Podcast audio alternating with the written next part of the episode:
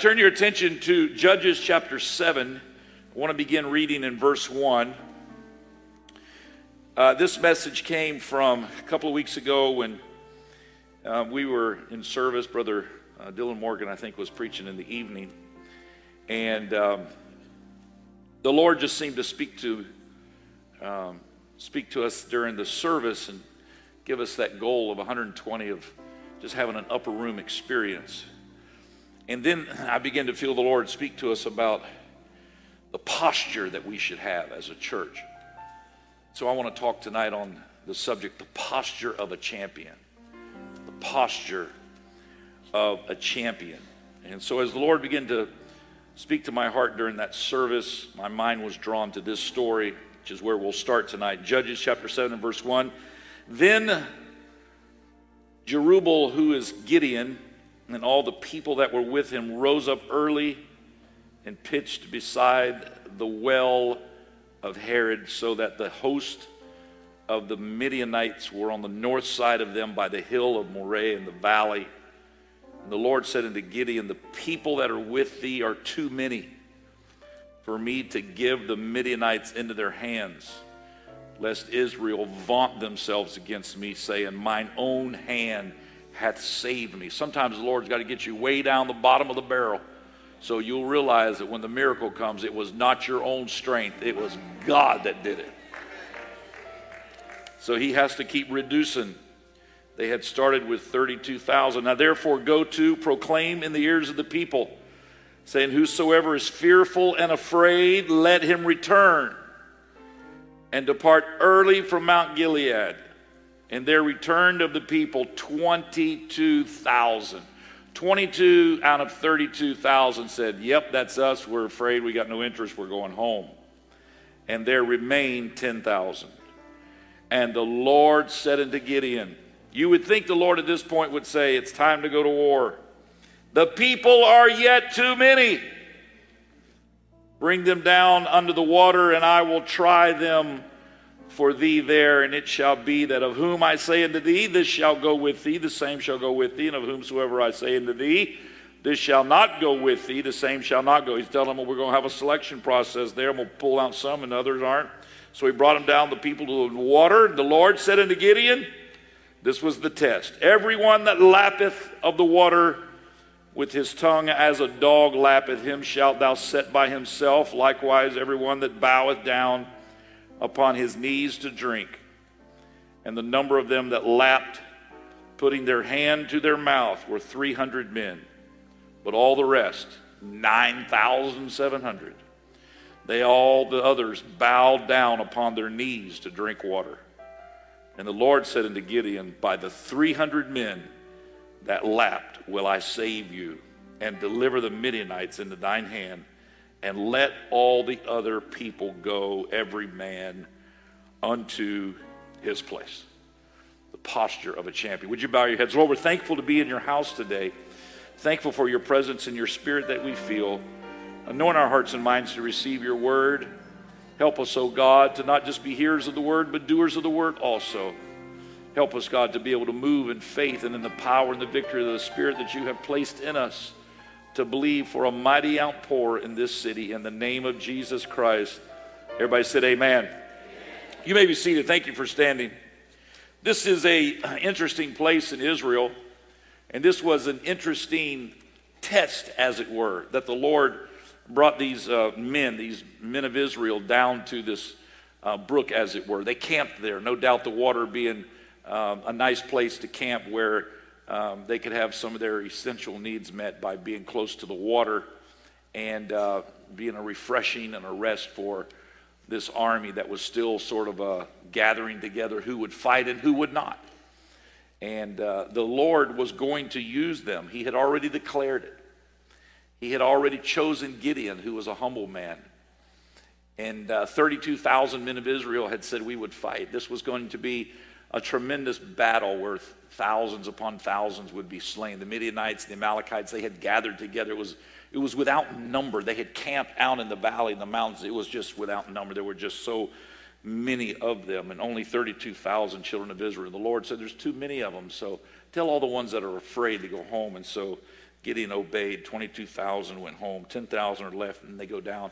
While they're at this little, uh, this little area, this spring, as it were, he tells them, let them all go and get something to drink and watch the way they drink. And those that would take water in their hand and bring it up to their mouth and lap it as a dog, those are the ones that we'll use. But the ones that just go to the water and put their head down in the water without looking up, without looking out, without looking unto the hills from whence cometh their help, without looking to the enemy, the opposition, their, their field of labor. Those that just stick their head down in the water, those are the ones that we'll not use. Perhaps this was something that caused great consternation for Gideon because he knew these men, knew they were not well mannered, knew they were thirsty, and they would just jump and dive into the water. A few years ago, we were there uh, in Israel and went to this particular spring.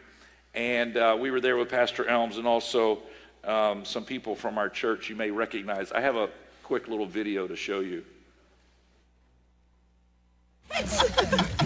All right, lap, Pastor David.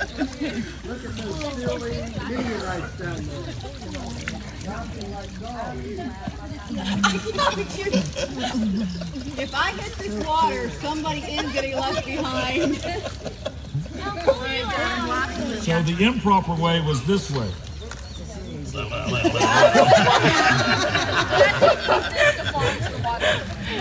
Oh Which my is what 9,700 of them did. I want to go to war. It's not as There's a little taste of our trips to Israel. I hope you can go with us sometime. It's a, it's a neat thing. We have one scheduled for this October, although I don't know if we're going to be able to pull it off or not. But uh, we, we were just driving down, and our guide Ito said, You know, we're right here by the springs, and Gideon brought it. Do you want to go? Yes, absolutely. So we went down, and that was uh, a fun time for us as we recounted this story. And that was just a quick illustration about how that when they lapped the water up, as you saw the, um, well, you even saw Rachel and Clyde in there, didn't you? As they were lapping the water and bringing it up to their mouth where they could still keep their eyes out. And yet, those that just uh, got down on their knees and drank out of the water, those were not the ones that he would use. There was something about the Lord was trying to get the children of Israel to a place, not just so that there would be a less number, not just um, trying to weed them out with some arbitrary test. First of all, if you're fearful, we can't use you. I want to say this you can't really have revival if the people are fearful because God can't use fear to work the miraculous. Fear works against faith, and faith is what triggers the miraculous. Faith is what triggers the supernatural. And so we've got to have who we do have that can operate in faith. And so that was the posture that started is I need people that believe. Oh, I believe in the last days that the Lord is looking for people that believe. The Bible even says he's going to come back to the earth and he's looking for faith. Is there any faith? Is there anybody that still believes that God can heal and, and, and do a notable miracle? Not, not something that I got a headache and it went away, but can heal the lame and, and can open blind eyes and can raise the dead and a, a notable, uh, undeniable miracle. Do you still believe that God can do that? Do we still believe that God wants to fill people with the Holy Ghost, regardless of what church they're in, regardless of what their background is, regardless of what their past is, but that God wants to give an outpouring to Palma? Do we really believe that God hears us when we pray? I stand tonight to tell you, I believe that God hears us. I believe that God will respond. And so the posture of a champion has to be someone who believes. If you don't believe, don't get on the battlefield. David would have never been able to conquer Goliath if he didn't believe. He told Goliath what he was going to do. He believed. He wasn't out there in some sort of a misguided young man's mission of folly. He was there in the faith of the power of God. You can't defy the armies of the living God. Who are you, an uncircumcised Philistine, to come against the? And if you'll read the, the historical account, uh, there was more than just a, a gentleman's agreement there. There was a Goliath, there was a giant who would come out and swear for hours uh, against the army of God's people. And David, a young man coming from a song service in the, in the meadows of where he was a shepherd, bouncing down the trail, coming with victory and faith in his heart and excited about the fact that he could feel the presence of God. He comes down and hears this attack against the army of God. And he says, Wait a second. Wait just a second. You can't go any further. You can't do that. Uh, this is against the armies of the living God. God's going to give me the victory. I don't need Saul's armor. I don't need all the accolades. Uh, even his own brothers turned on him. But he said, I know what God is going to do. Hallelujah. And when he got on that field, he was a champion that day. You know why? Because he had to start with believe it. Oh, ladies and gentlemen, if you want to be victorious in your life, you got to start with faith. I believe God hears my prayer. I believe God's going to save my unsaved loved ones. I believe God's going to heal my body. I'm not going to live in fear. I'm going to stand up and declare that great is the Lord and greatly to be praised. It started with that first test, and that's still the test of what posture a champion gets in, a believer, an overcomer. Someone who can say, Circumstances may be against me, but I'm not giving up. I'm not quitting. I'm still going forward in the power of God. And the next thing was this test at this water. What was the significance of this? What did it matter how they drank water? One of them just put his head down and ingested the cool spring water, while the other perhaps could not receive water as quickly. Have you ever tried to drink water out of your hand? You lose about 50% of it it doesn't get in your mouth. If you put your head down in the water, you can just gobble it up like a hose, like a siphon hose. But when you're on your knees and you're scooping with your hand, your hand's not waterproof. It's going down between your fingers. It's falling your cup, and you got to lap it, and, and, your tongue doesn't. I mean, my goodness, we're not a dog. We don't know how to curl our tongue and lap water like a canine. We do the best we can, but I mean, we're going to be losing part of that water. But yet the Lord said, That's the crowd I can use. Why? There was only 300 of them. It wasn't something that they told them in advance, but there was only 300 of them that lapped because it takes a little bit more work. You're not going to get as much water. It's not as quick that your own personal soul is going to be refreshed by. But one thing we do know, as you saw in that video, if you're lapping water like a dog out of your hand, guess what? You can keep your eyes out your focus is not just on yourself. You can look out. The posture of a champion is to keep your eye on the ball, to not just focus on your own problems and your own situation, but to say, I'm going to be refreshed, but I'm not going to lose sight of what our mission is. We're not down here by this brook just to get a good drink of water we know that just across the way is where the battle is. So I'm going to keep an eye out there. I'm going to look up. I'm going to lift up my head. I'm going to get in the posture of keeping my eye on the opponent. Uh, ladies and gentlemen, in baseball, a champion is one who keeps his eye on the ball. If you're going to hit a baseball at 100 miles an hour, you got to keep your eye on the ball even as your bat is making contact. You can't hit the ball if in the middle of your swing all of a sudden you're distracted by the hot dog vendor. You're not going to hit the ball that way. You got to keep your eye on the ball so that when you come around, uh, your focus is on the ball. That's what's got to be hit. Uh, that's the mission that has to be accomplished. Uh, a champion in golf is one who can swing and keep his eye on the ball as he follows through. They tell you that if you pull your head up uh, halfway through the swing, uh, you're going to hit the ball like I do. That's not what you want to do. It's going to go right or left or, or just dribble about three feet and be embarrassed by those you're playing golf golf with.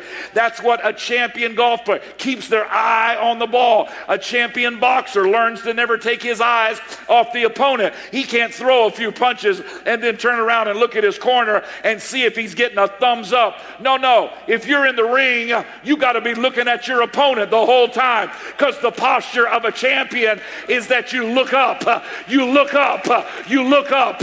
A champion race car driver must always keep his eyes on the car in front of him. Uh, he can't get distracted with something in his car. He's got to keep looking at where he's going. And a champion Christian must never look down. Not down, uh, not within, but out. Your outlook uh, must be a lookout. Oh, hallelujah. That's maybe the best phrase to put it in. Your outlook must be a lookout. No fort was ever properly defended without a lookout. You got to have a lookout. You got to be looking out. What are we doing here as a church? We're trying to win Palm Bay. That's what our focus is. We can't take our eye off the ball and say, we got a pretty church, we got a nice place to meet, we're just going to come together, our four, no more. You can't be a champion for God if you don't look out. You got to look out. You got to look beyond your own family. You got to look beyond the walls of this church. You got to look to a city that needs God, that's lost and dying without God. You say, is it that important to have a lookout? Well, if you've ever gone to Key West or Alaska or Hawaii or any other extreme corner of the United States, you're going to find that we have a lookout, a radar installation, a listening outpost. There's something out there. We're looking out. We're watching what's happening down there, what's happening over here. And they get to these extreme areas of the corners and all the coasts and so forth of the United States. You know why? Because we are only as strong as our ability to look beyond our own coasts. I want to say that again. We are only as strong as our ability to look beyond our own coasts. Now, let me pause and say this because I think this is really important. We have, as a church, I begin, I believe, have lifted up our eyes and we have looked out and we have helped to fund and to believe and to pray and to sponsor and many of you have gone on mission trips and been a part of crusades. Some 40 of us went to Haiti. Another group been to Guatemala. Another group went with us as uh, we were in Ghana, Africa. There's all different uh, countries as we go through it all. But I believe as a church, we have lifted up our eyes uh, and we have looked uh, unto these other fields, uh, and God has blessed us for it. My, my goal some 20 years ago was to have a dream team of at least 500 people that were committed to missions because I felt like God would bless us here locally if we would bless the work of God internationally. And that, over the last 20 years, has been a tremendous joy of mine to see this church rally behind these different missions and to see. And I know uh, Brother Green showed you some videos last Sunday, and I'm going to show you a few more tonight.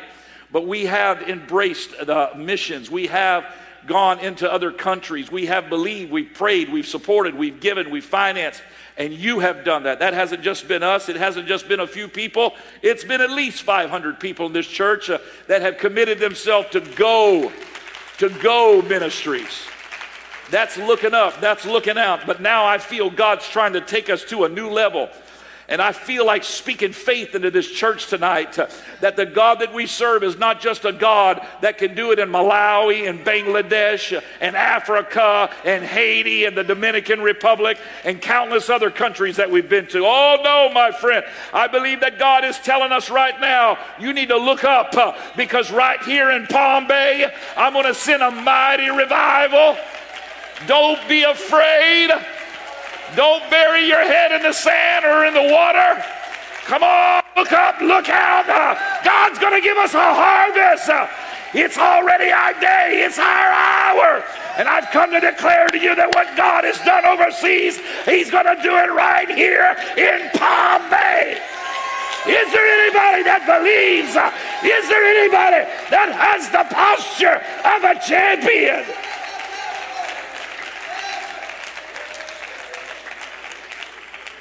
Woo! John chapter 4 and verse 35 says, Say not ye, there are yet four months, and then cometh the harvest. Behold, I say unto you, lift up your eyes Lift up your eyes and look on the fields. Now, many times we talk about this in terms of lift up your head, for your redemption draweth nigh. We talk about it in terms that we can't get too preoccupied with this world that we lose sight of the fact that Jesus is coming back. So you got to lift up your head and you got to look into the heavens. You got to realize that our hope is not in this world. Our hope is coming, and He's coming in the eastern sky. And we recognize that posture. But this is a specific verse that says, Lift up your eyes, not to look for your coming Redeemer, but to look on the fields, for they are white, all ready to harvest. Look on the field. Ladies and gentlemen, we've got a field of a couple hundred thousand people here. Come on, we got to lift up our head. We got to look out. We can't look within. We can't look down. We got to lift up our heads. Uh, we got to lift up our gaze. Hallelujah. And we've got to look out for the fields are all ready white unto harvest. Uh, God has given us a burden for this area that He wants to say. We need to be witnessing. We need to be telling our neighbors. Uh, we need to be sharing the gospel. That we get out there on that Bayside High Stadium. We better not get out there with just a couple of hundred of us that gather in church. If we're going to do that, we might as well stay here in the air condition. We're not just going out there for ourselves. We're not just trying to do something that's out of the ordinary. We're saying, come on, everybody, let's witness. Let's bring somebody with us when we get out there. Let's fill up that football stadium, not to cheer a high school football team running a ball, but let's cheer when we realize that God's going to save everybody that believes. Oh, hallelujah. If you believe, ye shall receive. Come on, ladies and gentlemen. God doesn't need a lot, or He only needs a few. If He's got to whittle us down to just a couple of hundred or a hundred, whatever it takes, uh, He whittled them down from 32,000 to 300. But after He said, I've only got 300, the Lord said, It's time to go to battle. Because if God be for us, who can be against us? Mm. Ooh. Jacob and his sons, Genesis 42. As we talked about this morning, this famine that Joseph had told them what the dream was, what the interpretation was. It's going to be seven years of plenty, so let's store up. But then seven years of famine are going to come, and it's going to be it's going to be treacherous. It's going to affect more than just Egypt. It's going to be all around us. And sure enough, it affected all the surrounding lands. It affected lands far away. It was a famine that was devastating and lasted for seven years.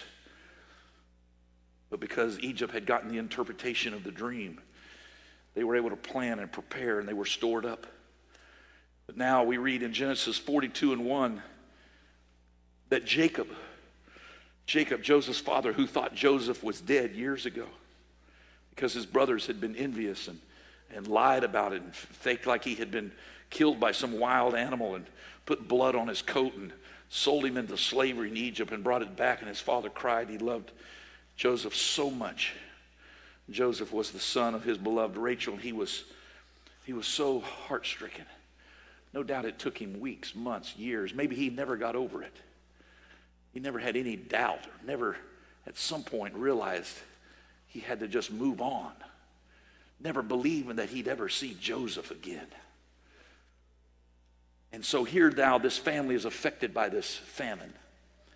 Genesis 42 1 says, Now when Jacob saw that there was corn in Egypt, Jacob said unto his sons, Watch this. Why do ye look one upon another? We all looking at each other too much. You got any corn? No. You got any corn? No. You got any corn? No. The next day, you got any corn? No. You've already asked me that. He said, Why do ye look one upon another? Do you know what will kill a church? And you know what's killing thousands of churches across America? They quit winning people to God. They just become a country club. Everybody's looking at each other until they all get old and die off, and now there's just a building sitting there. Sure, it's paid off, but then they got to find a church that's growing to rent it to.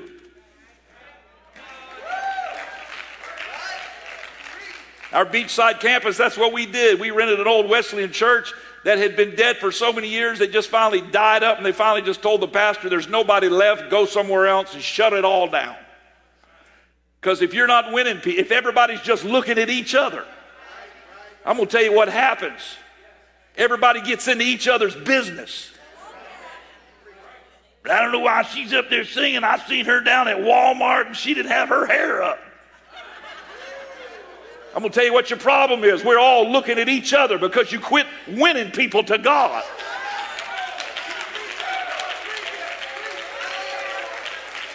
You start devouring each other. Jacob said, Why do we look one upon another? We don't have it. I'm going to tell you what, ladies and gentlemen, God designed the church to be a soul winning station. Everybody may not look the same. Everybody may not be at the same station in their spiritual journey. But, ladies and gentlemen, this church was built to save the lost. It wasn't built for you and I to dress up and come here and try to impress each other. That's not why we're here. We better get the posture of a champion and say, I got to win somebody who I'm next to in Walmart. They're going to get witness to. Who I'm with in Wendy's, uh, they're going to hear about Jesus.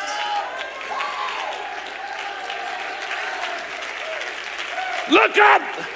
Look up! Why do we look one upon another? He said, Behold, I've heard that there's corn in Egypt. Get you down thither and buy for us from thence that ye, that, watch this, that we may live and not die. You want to live and not die? You got to get in the field. Spiritually, it's suicide to just stop looking to the field. It's fear that starts it. We don't want to be rejected. We don't want a friend at school to make fun of us. We don't want a neighbor in our subdivision to look at us as a, some sort of a holy roller, a Bible banger, don't want to be made fun of at the PTA meeting. So we stop telling people about God. We stop telling them that Jesus is the answer. It happens with churches that have been blessed and have had revival, like our church. It can happen at any time, but it's easy to happen for churches that have been established for a while. Let somebody else do the heavy lifting. Let somebody, I'm to tell you what, you will die. You have got, if you want to live, you've got to say, why look we to one another? We got to get to Egypt. I've heard they got corn. Come on. We got to get out in the field. They are wide in the harvest. You say, I, I don't really want to go into Egypt, but in Egypt is where the corn is. Woo, you say, Pastor, this world is getting to be so bad. Well, we're not going to make it any better by sitting up in here with our four and no more. How are we going to make it better? We got to get in the field. Somebody's got to go to Egypt. Somebody's got to say, we can have revival right here. Oh, we don't have to just turn it over to the drugs on the street. We don't have to just turn it over to the crisis and the chaos of COVID. We can have revival in Palm Bay. If God can get some champions, now look up, look up, look up.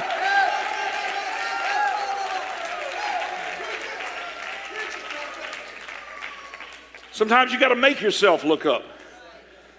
Mark 8 23, and he took the blind man by the hand and led him out of the town. And when he had spit on his eyes, soul winning is messy business. I said, soul winning is messy business. People will disappoint you. You think they're doing good, you're teaching them a Bible study. They go back to their addictions. Like the Bible describes a dog returning to his vomit. Ooh, that's nasty. That's what the Bible says because it's a messy business. People will disappoint you. Sometimes you got to just make yourself look up. Let him out of the town. And when he had spit on his eyes, how come you're spitting on his eyes? It seemed like there'd be a more sanitary way. I feel like through this COVID 19, we're trying to sanitize the gospel. You can't sanitize the gospel. Going to be some spitting in people's eyes. You understand what I'm saying? I'm using that as a metaphor. It's going to be messy sometimes, it's going to be awkward sometimes. I had the opportunity this past week to uh, be with uh, my good friends Joel and Heidi Urshan, and Brother Joel Urshan said, I remember the very first message that you preached that I heard you preach, and he said it was my father's house, and he started telling me about the message. I forgot all about it. I thought, that's a good message. I need to preach that again. He said, You talked about my father's house, and he said, You told a story about how you went to a model home and you were looking to buy a house in a certain subdivision. You went in the model home and it looked so pristine. And he said, As you walked around, you could see that the fireplace was made out of cardboard. And the reason that it was so clean and pristine was because there was no life there. There was nobody living in that house. It looked good from a distance, but when you got up close to it, it wasn't real. But then he said, You talked about your own house. He said, You were a bachelor. And he said, You got upset because it wasn't as clean as you wanted it to be. But he said, You got a revelation that it was because there was life in that house. Then he said, You preached about my father's house has got to have life in it. And when it's got life, it's going to be messy. There's going to be new converts. There's going to be people getting baptized. There's going to be people doing crazy things. But guess what? That means there's life in the house.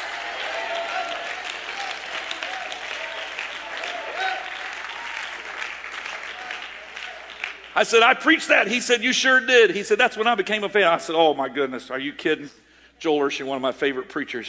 But he said it changed my perspective because he said, I realized God didn't call us to have a model church where everything looks pristine, but it's not real. And there's nobody living there. God called us to be a salvation station. Come on, anyhow. Come with your mistakes. Come with your warts. Uh, come with your faults. Oh, hallelujah. You may not be all cleaned up yet, but there's room for you in my Father's house. Come on, somebody. You got to get a revelation that the Lord is reaching. And it's going to be messy. It's going to be messy. He spit in his eyes and put his hands upon him. He asked he saw aught or saw anything, and he looked up and said, I see men as trees walking.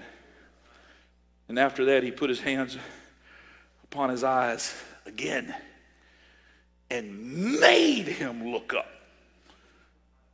Boy, I tell you what, that phrase just jumped down in my head. Made him look up. Sometimes you don't want to because you're not sure what you're going to see. You want to just look down. He made him look up and he was restored and saw every man clearly. If you just look down, you only surmise what's out there. You don't know what's out there. People have been asking Brother Green myself, what's this crusade going to look like in Palm Bay? We don't know what it's going to look like. It's how does it work? What's going to happen? You got to make yourself look up and look out. Let me show you some videos of the way these crusades work. We're going to try to get you ready for this. Let me show you. Everybody lift up your head Levez tête droite vers le ciel. Levez tête ou That's gardez, an eight. gardez le ciel là. and get ready to shout as loud as you can. faire ton bruit pour faire mon derrière honte. Préparons pour faire ton bruit. By the authority of the Word of God, Par le pouvoir, parole bon Dieu. by the power of the Brother name Jesus, Par le pouvoir, non and by Jésus-Christ. the power of the Holy Par Ghost pouvoir cet esprit that's falling right now, Qui tombe kounye. I command everybody Recommande chacun de nous là. receive the gift of the Holy Ghost in Jesus' Le name. nom de Jésus. Hallelujah! That's Hallelujah. We're on a mountain in the middle of nowhere in Haiti, surrounded by voodoo. As we're going to the crusade, they got all these girls lined up with these yellow dresses, taking them to some voodoo ritual. In the middle of it all, people started coming out there. They started hearing the singing. They started wandering out there to hear and see what was going on. We didn't even know who these people were, they didn't know who we were.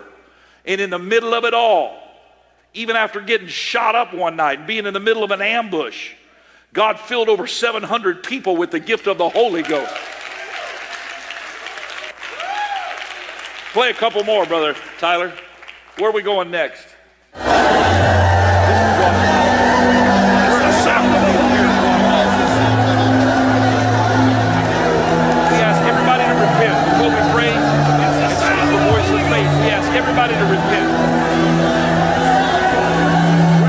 Same thing.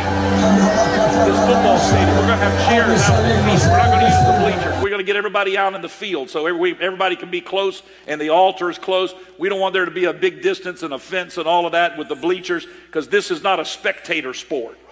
This is a participation. So this is what we did. We're on a soccer field in the middle of Guatemala where there's all of these drug lords, where all the drug farms and all the stuff comes through there. And for years, for over 40 years, they couldn't even put a missionary in this area because it was not unusual for drug lords to go in into a neighborhood and just clean out everybody and kill about 30 people with chainsaws looking for somebody that had betrayed. This is one of the most harsh areas in the whole world. But you remember Brother Noe, don't you?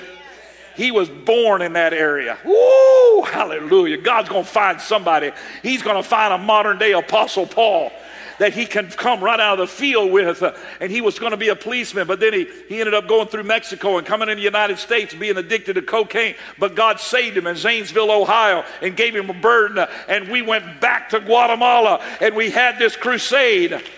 And hundreds of people got the Holy Ghost. Dozens of people were healed. And when it was all over, the main drug lord invited Brother Noe and his men to his farm. When you go to the farm, you don't return. Brother Noe said, I didn't know whether to go or not, but he said, I went. And he said, as I went, he said, this drug cartel guy, he stood there with all of his servants and all of his henchmen around him. He said, I want to tell you something. He said, that crusade you had has changed this city. I want to know if I can receive uh, what was being given out in that soccer field. They baptized him in Jesus' name. He said, I want you to teach me a Bible study. And he said, You don't ever have to worry about another piece of land. I'm going to give you land, and we're going to put churches all over the area. You think I'm crazy, but I'm telling you, if you look up, God can do anything. I said, God can do anything. Play a little bit more. Hallelujah! This is Bangladesh.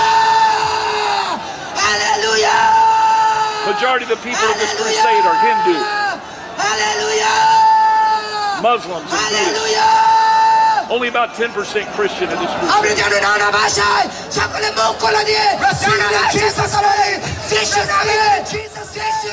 Hallelujah! Hallelujah! Hallelujah!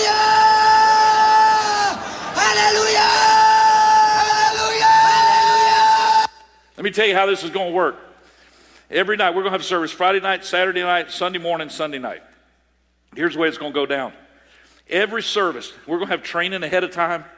Everybody's got to be involved. We're not just all going out there to look around and, and, and, and act like a, you know, a, a, that we're on a habitat, like we're Shamu at Disney World. We're not going to, we're not going there, there. We're all going to go there to go to work. You understand what I'm saying? So we're going to have training, planning, preparing, and all that. But once we get to the crusade and the night starts, here's what's going to happen. We're going to follow the same thing that we do when we're overseas. We believe God's the same everywhere, don't matter where you are. And this is our hour right here in our own local community. But every night we'll have somebody that's going to preach the gospel, but then we have somebody else that's going to harvest. And that's what they're doing at the end. They harvest at the end of the service. But then we also have other people that are on the platform. Many of them will be ministers, but other prayer teams will also be a part of this as well. But we have intercessors. Now, intercessors are praying during the whole service, they're interceding. Because, ladies and gentlemen, to have a breakthrough, you got to break through the heavens. You got to break through the sky. You got to capture the prince of the city, and you got to have revival. You don't have revival by just having a bunch of lights. You don't have revival by just getting a big PA system, by putting a platform out there and putting signs around in people's yard. That's not where the, you've got to have a spiritual breakthrough. That's why we're going to have to pray ahead of time. We're going to have to get our eyes off of our own problems, off of our own worries, off of our own fears, off of our own hang-ups, off of our own dislikes. We got to get rid of all that junk. And we got to say, This is our day. This is the day that the Lord hath made. I will rejoice and be glad in it. So we're going to have to fast and we're going to have to pray and we're going to have to say, Lord, hallelujah. When we get on that football field, I'm asking you, Lord, to open up the windows of heaven.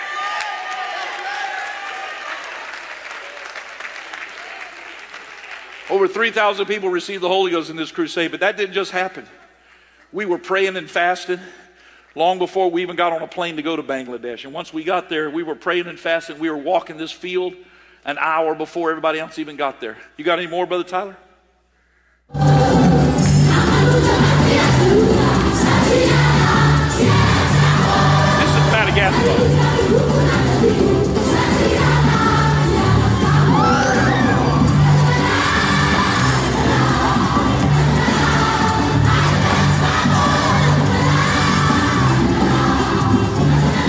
Dark you can't even see it all, 15,000 people. But here's what I want you to pick up from here. Everything that you do in church, you got to do double.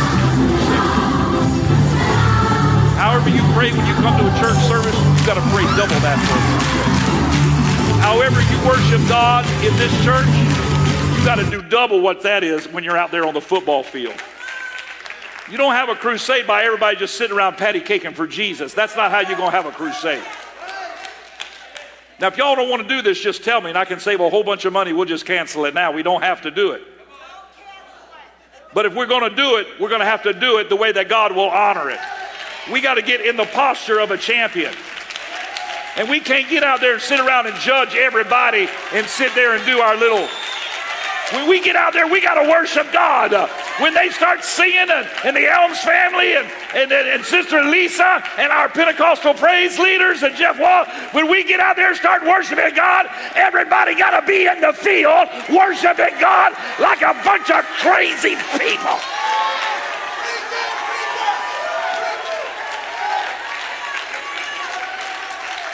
You think them people in Madagascar care what anybody thinks about there? They've been saving their money all year long. They've been sleeping on the ground for a week uh, when they get ready to have church.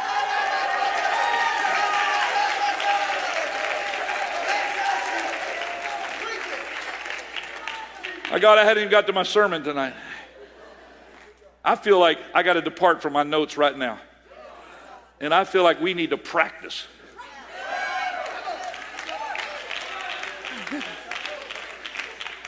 Are y'all ready? Come on. Praise team. Y'all got some songs y'all been working on?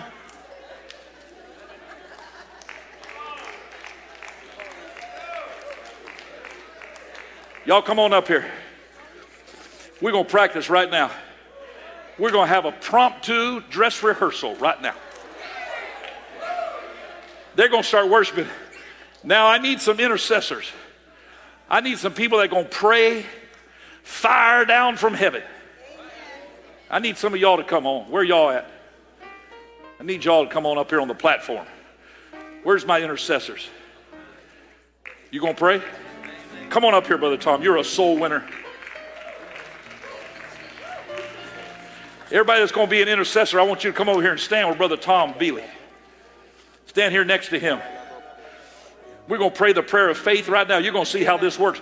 You're going to be, you watch what God will do something supernatural right here just to show you. All right, all the intercessors are right here in this area. In just a, mo- in just a minute, we're going to turn them loose and they're going to start praying and they're going to call fire down from heaven. Now, here's the next thing that we need we need worshipers. We need people that'll come down here and fill up this area right here that are going to worship God. Not that you're going to stand up here and play like a mannequin. We need people that going to come down here and say, Bless the Lord, oh my soul. I got something, oh, I feel it building. I said, I feel it building.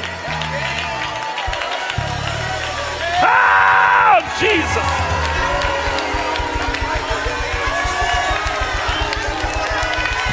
Ira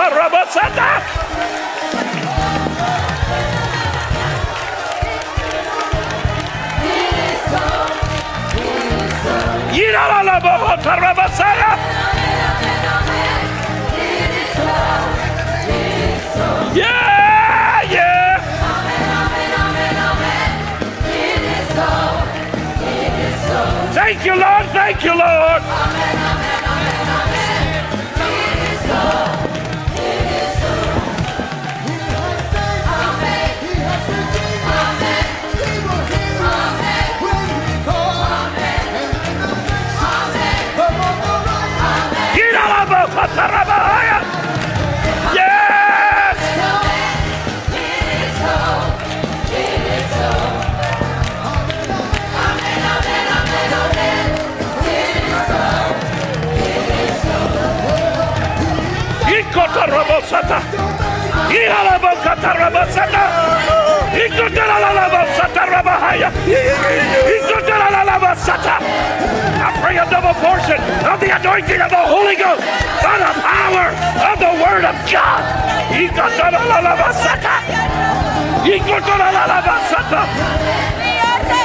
Ikotarabasata. Ihalabakatarabasata. In the name of Jesus. In the name of Jesus. In the name of Jesus. Ilalalabasatarabakotarabasia. Penetrate the heavens. Penetrate the heavens with your prayers. Call fire down from heaven. He's a mighty God. He's a mighty God. He's a mighty God.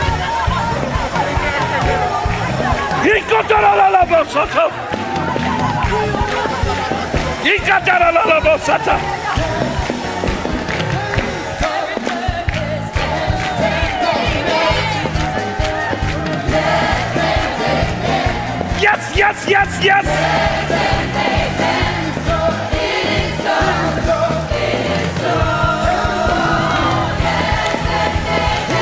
Yes, Lord, yes, Lord.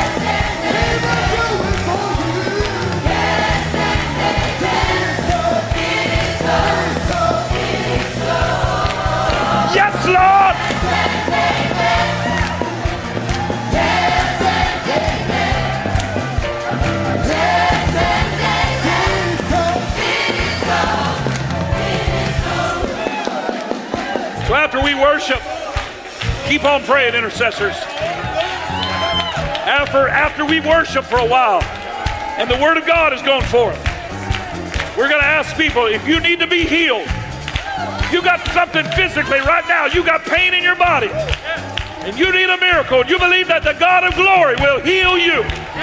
I want you to come down front right in here. Come on. You need God to give you a physical healing. Don't wait for the crusade. God wants to do it now. Come down and stand right here. Clear out this area.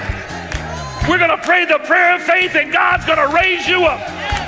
Come on down in this area. Just get as close as you can. Woo! God's going to heal you in the name of Jesus. Anybody else? You need a healing in your body? Come on and stand down here.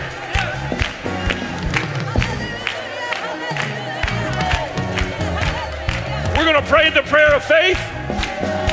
We get through praying the prayer of faith, I want you to begin to shout hallelujah as loud as you can. And as you shout hallelujah, God is going to heal your body. Are you ready? Are you ready? Are you ready? Lift up your hands. By the authority of the Word of God, by the anointing of the Spirit of God, and by the power of the name of Jesus, be made whole. Hallelujah! Ikataralabasata, ikataralabasata,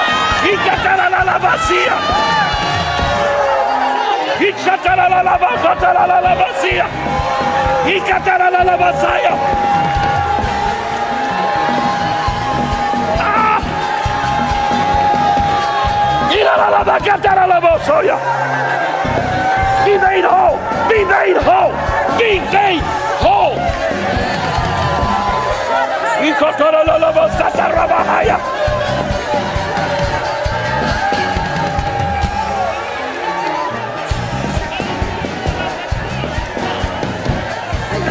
That's it, intercessors. Pray against the infirmity. Pray against the spirit of darkness. Greater is He that is in you than He that is in the world.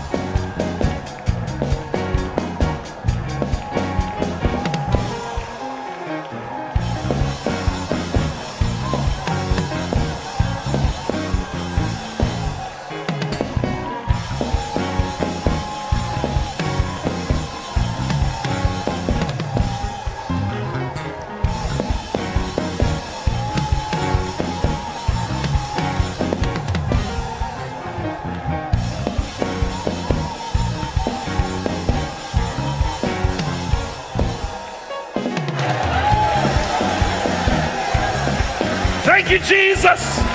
Thank you, Jesus.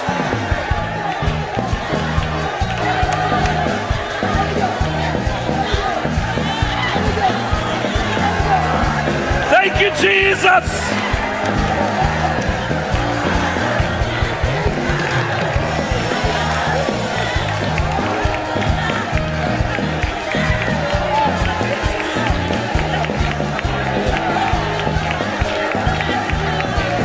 Jesus. Thank you, Jesus.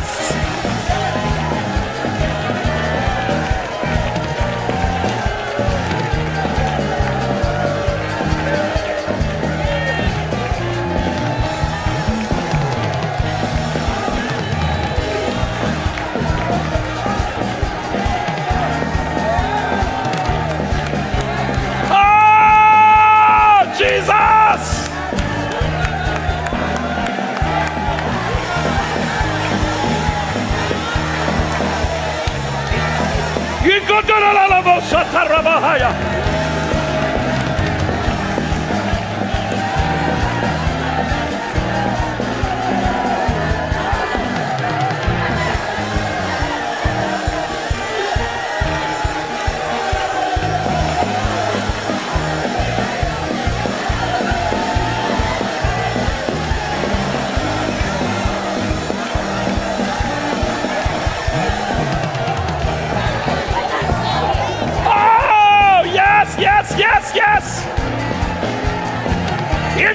Jesus.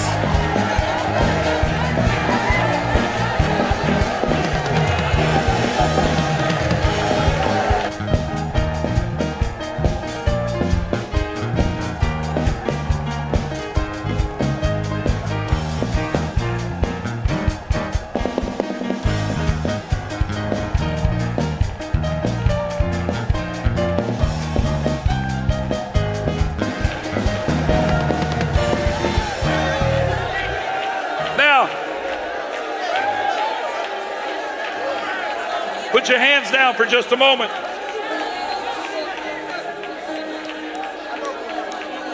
Put your hands down for just a moment. If you believe that God has healed your body, if you can feel a difference in your body right now, and you believe that God has healed you, would you raise your hand? One, two, three, four, five, six, seven, eight, nine, ten, eleven, twelve, thirteen.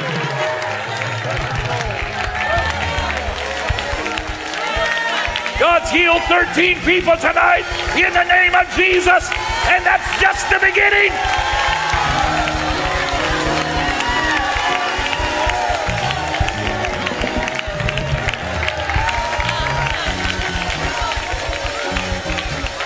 Still praying for a miracle of healing in your body, you can keep praying. But the next thing we're going to go to is for people receiving the gift of the Holy Ghost. If you've never received the gift of the Holy Ghost with the evidence of speaking in tongues, we've cleared out some room for you right here. I want you to come down right here in the middle. Uh-huh. Singers, musicians, come up on the platform. Get ready. If you've never received the gift of the Holy Ghost with the evidence of speaking in tongues, come right down here in this area. We've got to know who to pray for. Beautiful. God's going to fill you with the Holy Ghost tonight. Here's one. Anybody else? If you've never received the Holy Ghost with the evidence of speaking in tongues, raise your hand. We claim that soul for you today. Anybody? Oh God, hallelujah. All right, come on, just come a little bit closer. God's going to fill both of these ladies with the Holy Ghost. We're going to pray the prayer of faith. Our altar workers are going to pray, and God's going to fill both of them with the gift of the Holy Ghost. When you pray for the Holy Ghost, there's only five things you got to remember. The first thing is that we lift our hands, that's a sign of surrender. And we say, Lord, forgive me of every one of my sins. And we get in a posture of receiving the promises of God. The second thing we do is we look up. We're not looking down. We're not in a position or a posture of defeat. We are looking up and we are opening our arms and our spirits up to receive the promises of God. We lift up our hands and we lift up our eyes. The next thing that we do is that we open our mouth. Nobody has yet received the Holy Ghost without opening their mouth. You can't close your mouth, you got to open it up. And you got to say, Lord, I believe and I receive in the name of Jesus. Fill me with the gift of the Holy Ghost. And so, in just a moment, when we pray, I want you to begin to praise Him and thank Him. And as you're praising Him, the Lord's going to come down and help you. He's going to give you the utterance and He's going to give you the unction. And you're going to begin to speak out words that you don't understand. It may sound like baby talk. Don't be afraid. The Bible describes it as stammering lips and another tongue, and it's given as the evidence that God's Spirit has come down and taken up residence in your life. The next thing that we're going to do is that we're going to ask God to forgive us of our sins. We're going to repent and say, Lord, forgive me of my sins. And as we get to the end of asking God to forgive us of our sins, we're going to begin then to praise Him and to worship Him. And as we do, the Holy Ghost is going to come upon you. Are you ready? All right, lift up your hands right now.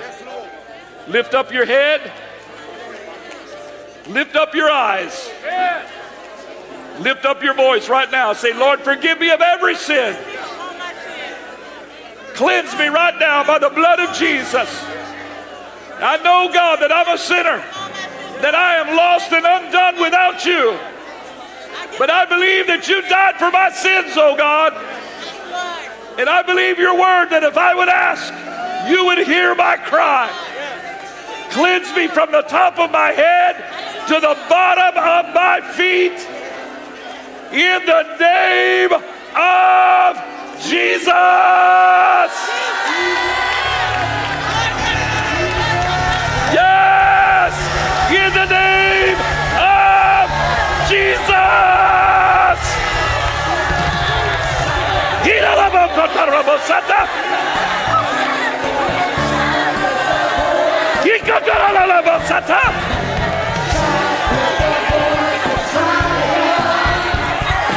That's the Holy Ghost.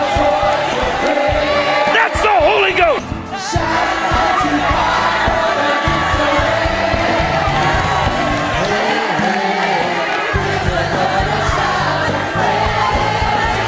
Thank you, Jesus.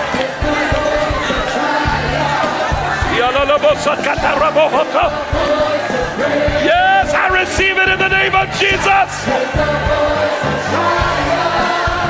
In the name of Jesus. Hallelujah.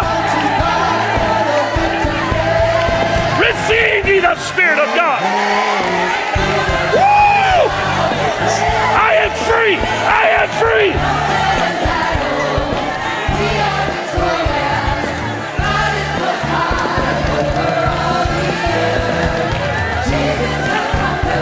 Yes, yes, yes, yes.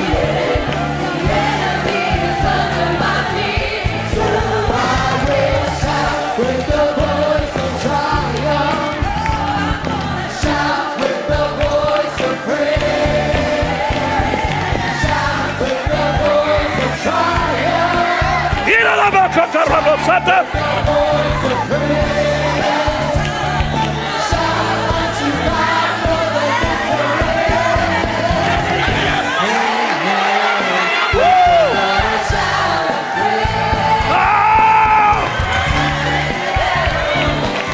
Let there be a shout in the camp of Israel.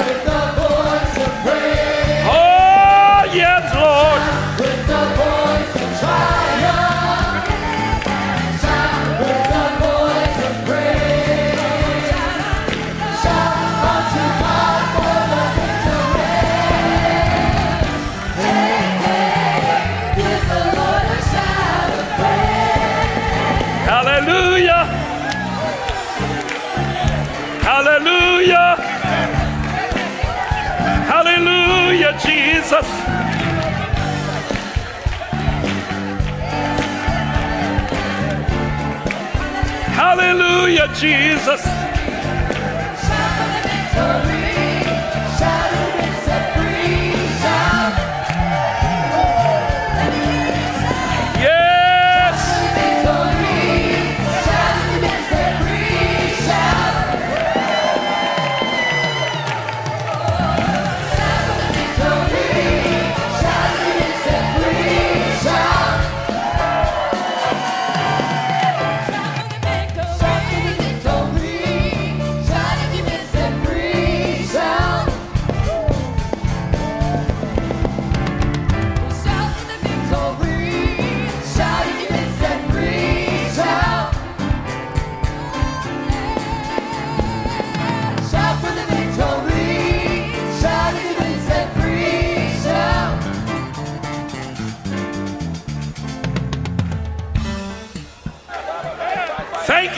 Jesus. Thank you, Jesus. Thank you, Jesus.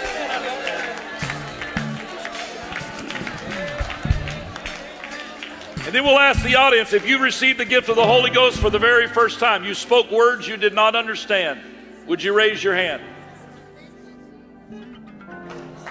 For the very first time, if you received the Holy Ghost, raise your hand. One right here. I know we've gone to baptize somebody. Brother Richie, where are you at? We got to figure out how to get a baptismal tank out there. I want to baptize a bunch of people. We got one? This is the best team in all of Pentecost right here. They're amazing. We're going to baptize people too. So we'll ask everybody, how many of you received the Holy Ghost? Raise your hand. Then the ministers on the platform, we're going to try to get a count of everybody that received the Holy Ghost. We're going to have altar workers that are going to try to get cards get information on everybody so we can follow up on them. And then we get all done with that. Now, first of all, let me tell you this. This is different than a regular church service. In a crusade, there's not a, we don't spend a lot of time at the beginning of the service singing. We don't spend a lot of time preaching. It's all about this right here. That's going to be the bulk of every service. So we'll sing a couple of songs and they'll preach a short message, but it's all about what happens in the altar. Then we get through people getting healed, miracles. We get through people getting the Holy Ghost. We're going to finish up every service with a double portion of worship.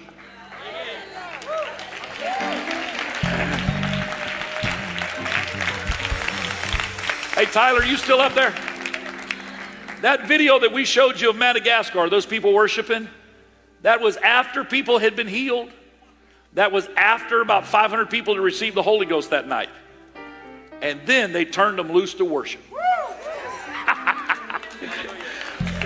Every night I'm gonna leave, we we want to leave that soccer field, that, that football stadium with a victory with a high hand and a shout.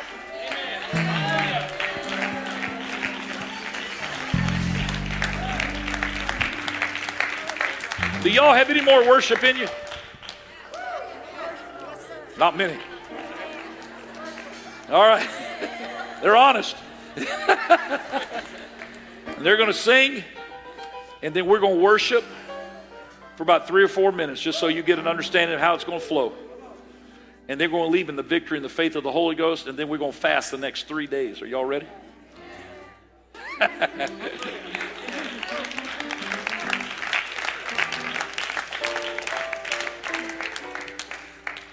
Brother Anthony Mangun and Brother Jerry Jones used to tell me when they preached camps, they said, first night we always preach repentance because the, the yolk doesn't run until the shell is cracked.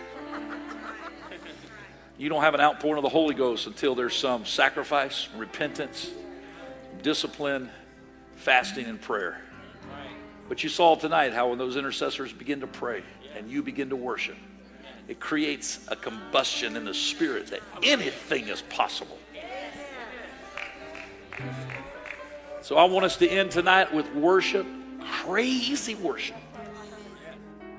Bouncing, jumping. You don't have to do it for long. Y'all got a good song? You got one y'all been practicing for the crusade? Will it work? I don't want Amazing Grace now. I need something to.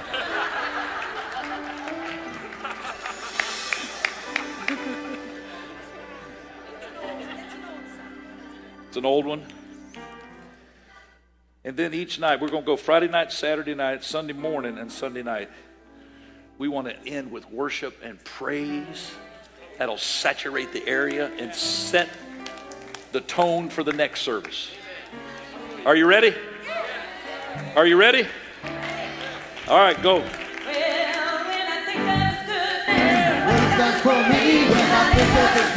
Oh, yeah!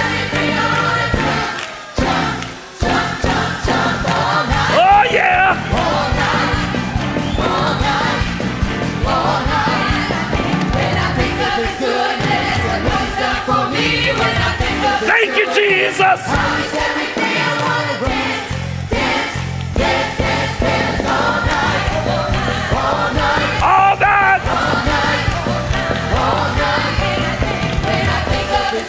Thank you, Lord.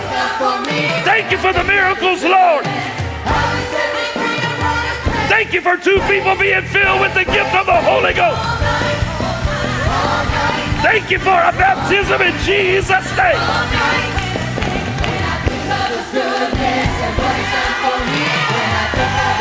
Ah!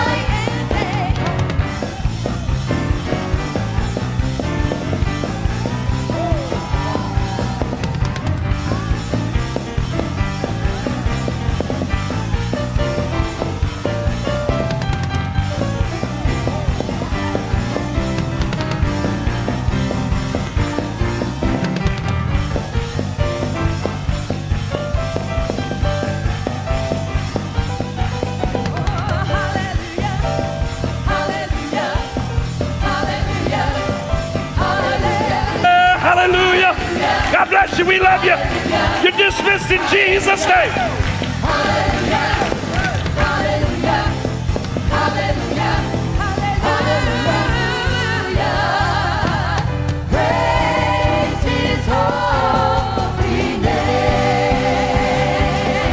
Somebody,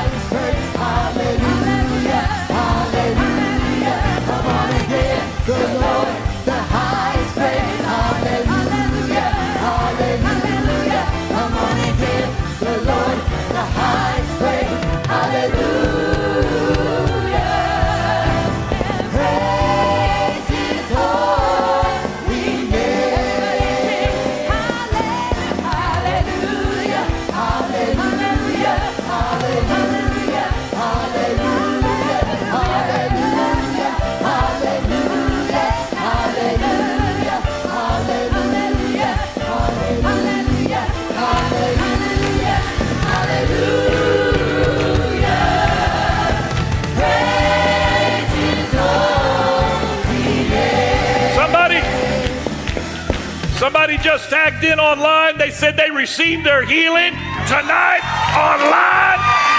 Ah!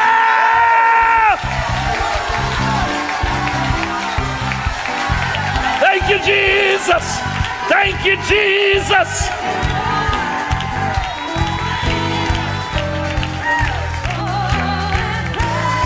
Thank you, Lord. Hallelujah.